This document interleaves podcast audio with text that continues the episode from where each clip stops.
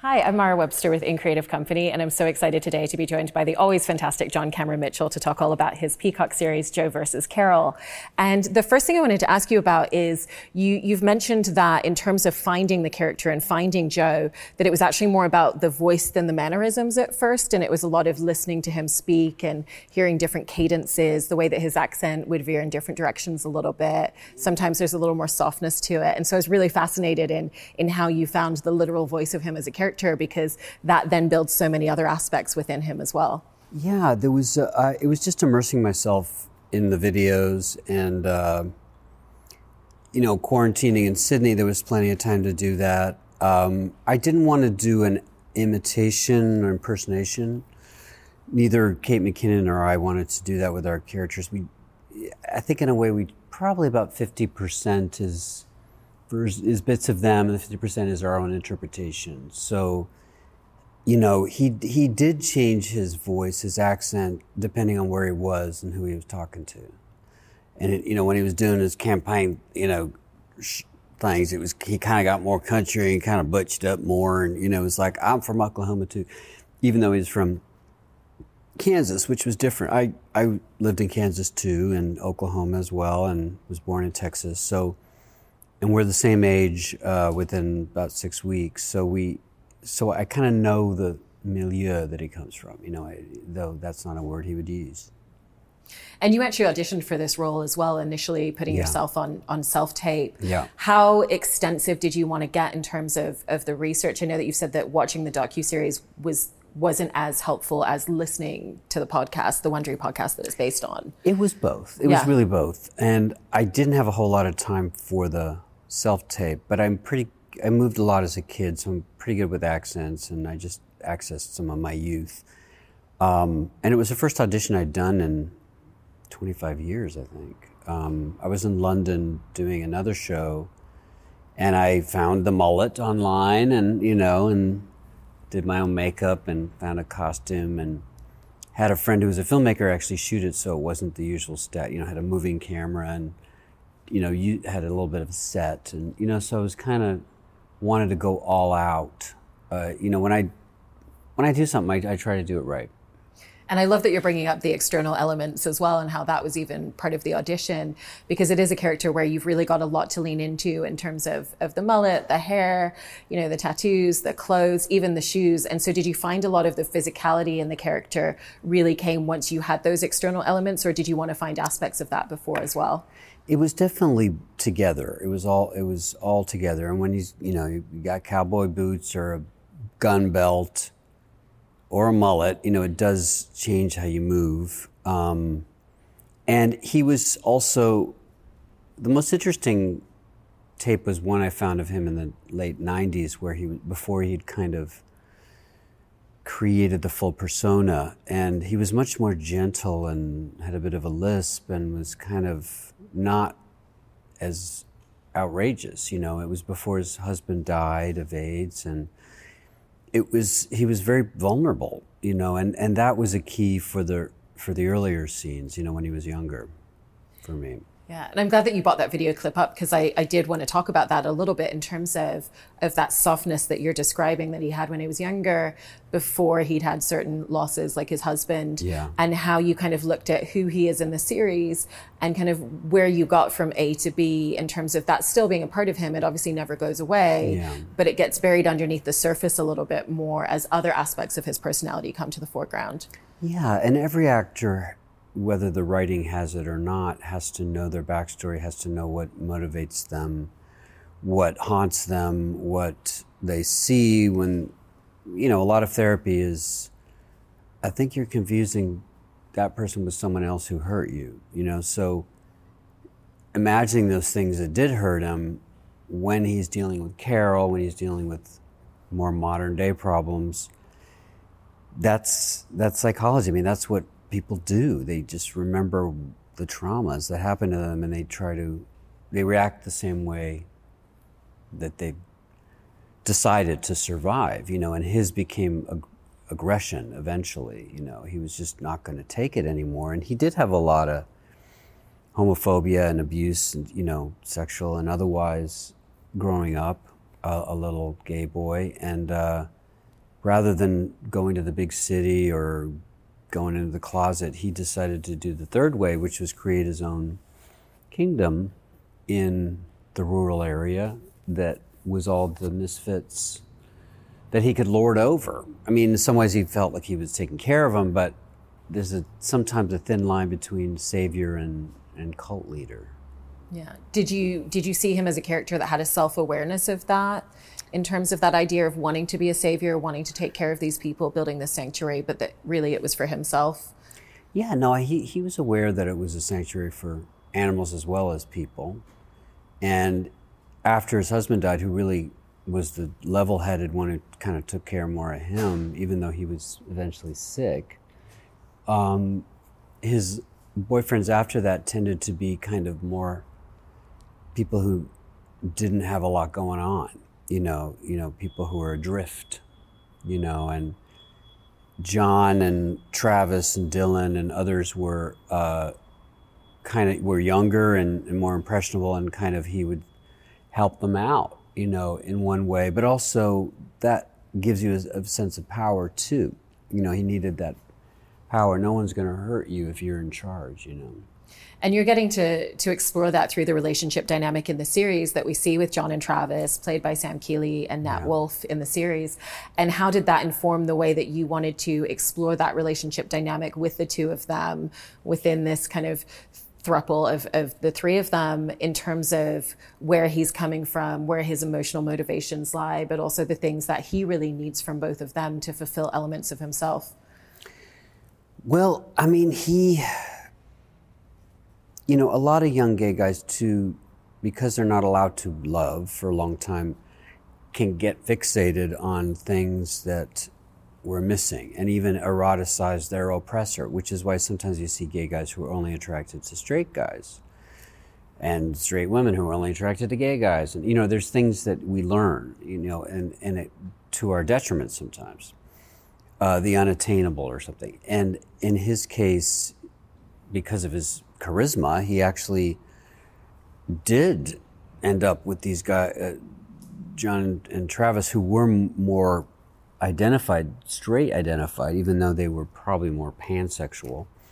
Um, and so there was a kind of triumph in that too. You know, it's like the ringleader, uh, you know, making everybody gay, or you know, because he needed to. Then Dillon was was gay already, and they there's there's just report this week that he is divorcing Dillon finally and and marrying somebody in jail.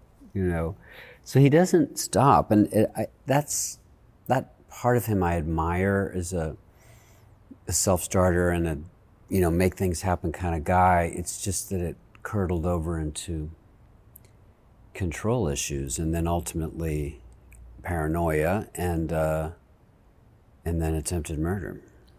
I mean, overall, the dynamic that you've had to create with him as a character is so interesting because there are those admirable aspects, like you said, in terms of the confidence, what he's been able to build. Style. Yeah, you know, he genuinely, you can tell that he genuinely cares about these animals, even yeah. if, you know, there's questionable elements within that. Yeah.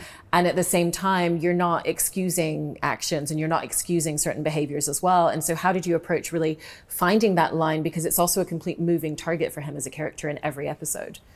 Yeah, it's it's really just getting into his head and what what he wants, what he cares about, what moves him, what hurts him in his mind. Um, it's moment to moment rather than a big picture thing. You know what happens in that scene.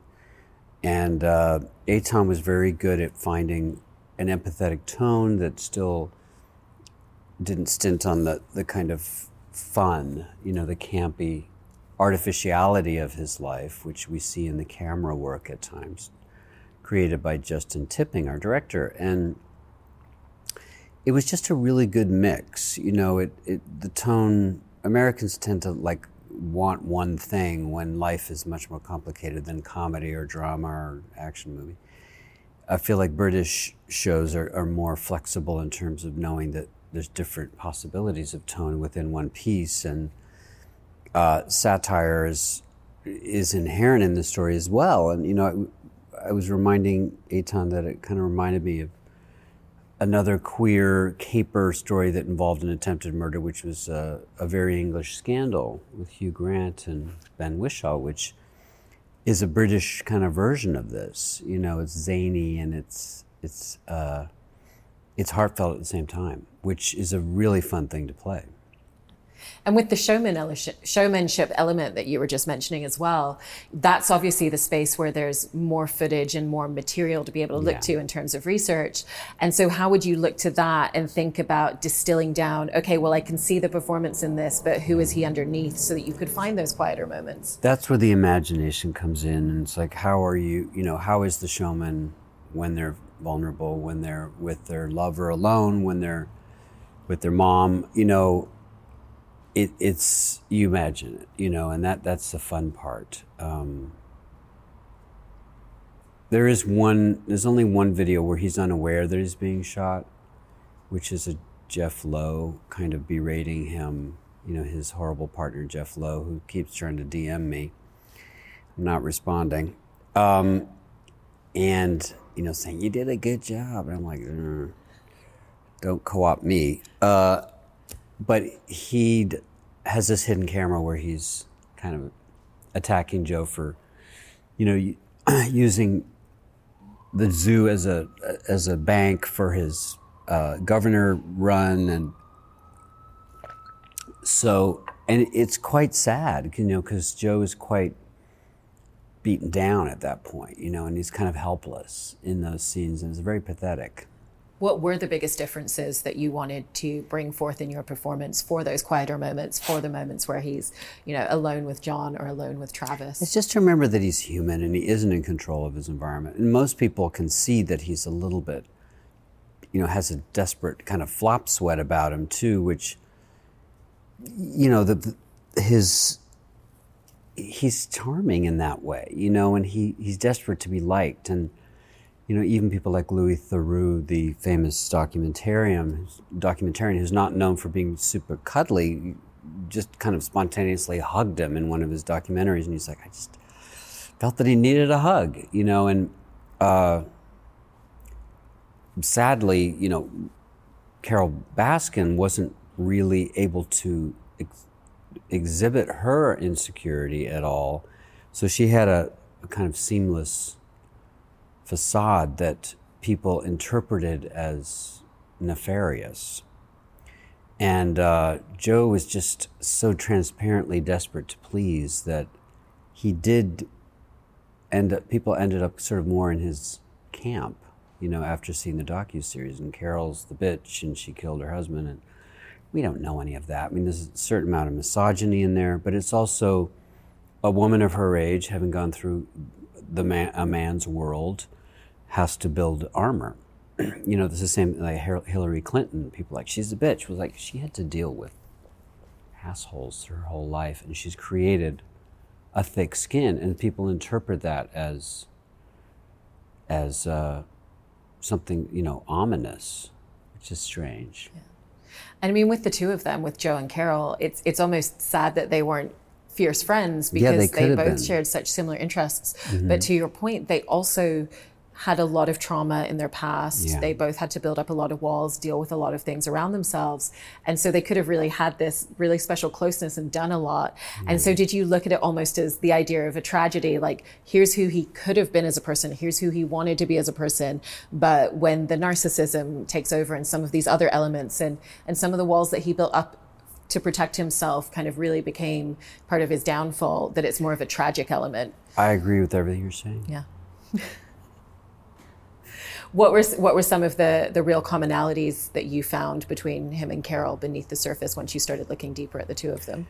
Well, because they were both beaten down, you know, her being a woman, his being a gay man, um, by the powers that be, which are generally, you know, white straight guys, and they did not get a lot of love, you know, and had to fight. And then when they've created their kingdoms in a way. When someone's beaten down like that, they, it's hard for them to let go of the feeling that someone's still trying to get them. You know, that's where paranoia comes from. And neither of them seem to have found a kind of peace. I mean, I think she had a bit more because she had Howard, you know, who was a very calming presence. Joe didn't seem to get much comfort because he was such a control freak and there was no one they could trust, you know. Even in his memoir, the only people he speaks well of who didn't betray him were John Reinke, his employee, and, and Doc Antle, his colleague. So, but that was a lot of people that he, he felt turned on him, you know. Um, and he was probably right, but then you can be a self fulfilling prophecy, you know, when you're when you're being a dick, you know. Yeah, I mean, he, he starts out in this bubble to begin with because he's built this sanctuary and this space and this community. And then, like you said, he, he thinks people are turning against him. And as that paranoia seeps in, that bubble becomes smaller and smaller and smaller as he starts to cut people out. And so, what was what was the impact that you really felt on him when you were playing him, where it kind of gets to this point where, like you said, he doesn't really have anybody by the end that he can turn to? No, but he, he all he has left is his self-made image uh, as the Tiger King. And when he, you know, the last image that we see of him in the series is, you know, he's been in jail for a year. His his blonde his blonde hair's gone, and he re rebleaches it, and you know, kind of says, "I'm back." You know, and it's like, unfortunately, it's a kind of self-deluded, you know. Uh, kind of comfort, cold comfort in a way of like I'm, you know, I'm believing my press in a way. But uh, he's probably he is a celebrity in jail, and that's all he has, you know. And he keeps trying to do stuff outside the jail, but he's not getting out, you know.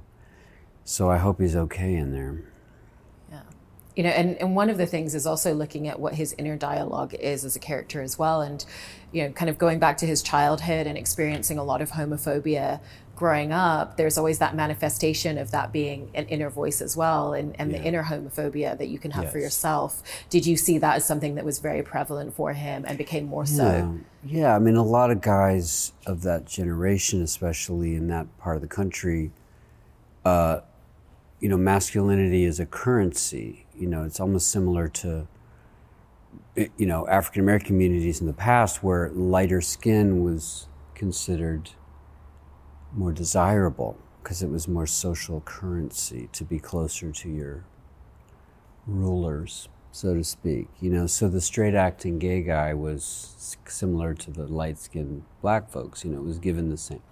But also the so he he definitely hated his feminine side for sure uh, which can lead to a lot of trouble because you start imitating your oppressor and you're like, I'm crazier than any redneck that ever beat me up and goes, you know, he, he kind of goes, takes it to caricature, you know, um, with the guns and the mullet and everything. So, it, and even, you know, when he, when he saw that I was going to play the role, you know, uh, tweeted something that said, you know, Mitchell's gonna make me look like a flaming fag, you know, when I'm just a hardworking gay male.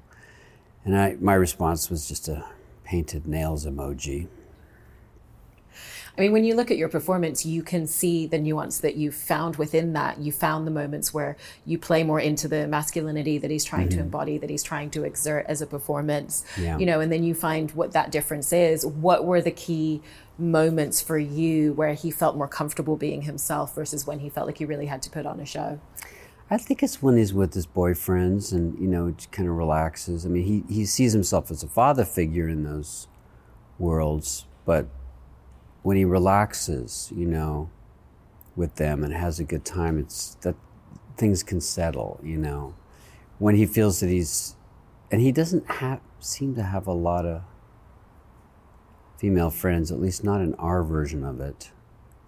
So it's always, you know, he's always trying to kind of fit in as the man's man, you know, in a man's world, and but also not pretending to be straight, which you know, I admire his, you know, forthrightness about that.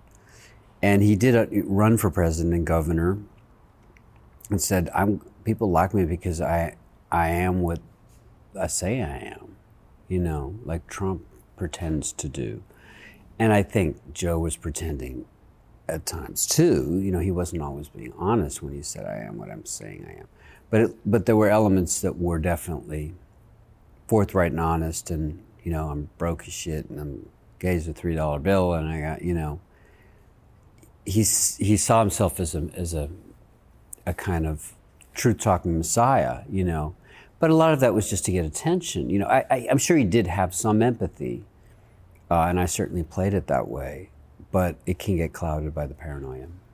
And on a different tangent, I did want to talk about the scenes where you're interacting with the animals because mm-hmm. they would have different animals as placeholders for you. Mm-hmm. So cats instead of, of, of, cubs and hyperallergenic for your allergies. Yes. And then Great Danes instead of giant tigers. Yeah. Did that help to tap into the emotional connection that he's having and to really have a live animal there to play off of? Yeah, it really did. I was glad they that they needed that. You know, um, the, the critics got the version you know, with the uh, Great Danes, which was kind of hard for them to watch sometimes. But I'm glad they also did the CG. You know, it just would have been, you know, it wouldn't have been right. So, yeah, that was great. The whole shoot was really extremely well put together. I'm glad it was in Australia. There was no COVID. There was, you know, the weather was great. The traffic was good. Brisbane area was beautiful, and uh, there was a lot of unusual bird calls that I we had to ruin a lot of takes, but uh, and there was a lot of eucalyptuses in Oklahoma, but it was a really perfect place to to shoot and concentrate on the work. And what would you say in reflection were the most challenging aspects of, of finding this performance and finding him as a character with all the intricacies that you had to capture? It really was more about just energy level because you know I was in every scene when I was shooting, uh, and they were shooting what were called French hours, which means ten hours with no break, plus transportation and makeup. So it's you know a twelve hour day, which is not bad for American shooting, but twelve hours with no break is act- is not good. So I did have to uh, put my foot down and say I need 20 minutes a day to meditate at some point, you know, which they did give me, you know, and uh, that was the main thing. It was just the energy level, getting through it. Um, but I loved it, you know, and I love my actor cohorts. I loved uh, Kate. I only got to do a little with her, but I can't wait to do more. I mean, it's a really remarkable performance. And I think going back to what you were saying at the beginning, if it had just been a pure impersonation, then it wouldn't have captured that heart and empathy that it has that you really managed to bring to him. And so. I really want to thank you so much for sharing all well, of this. Well, thank you so much. It. I appreciate it.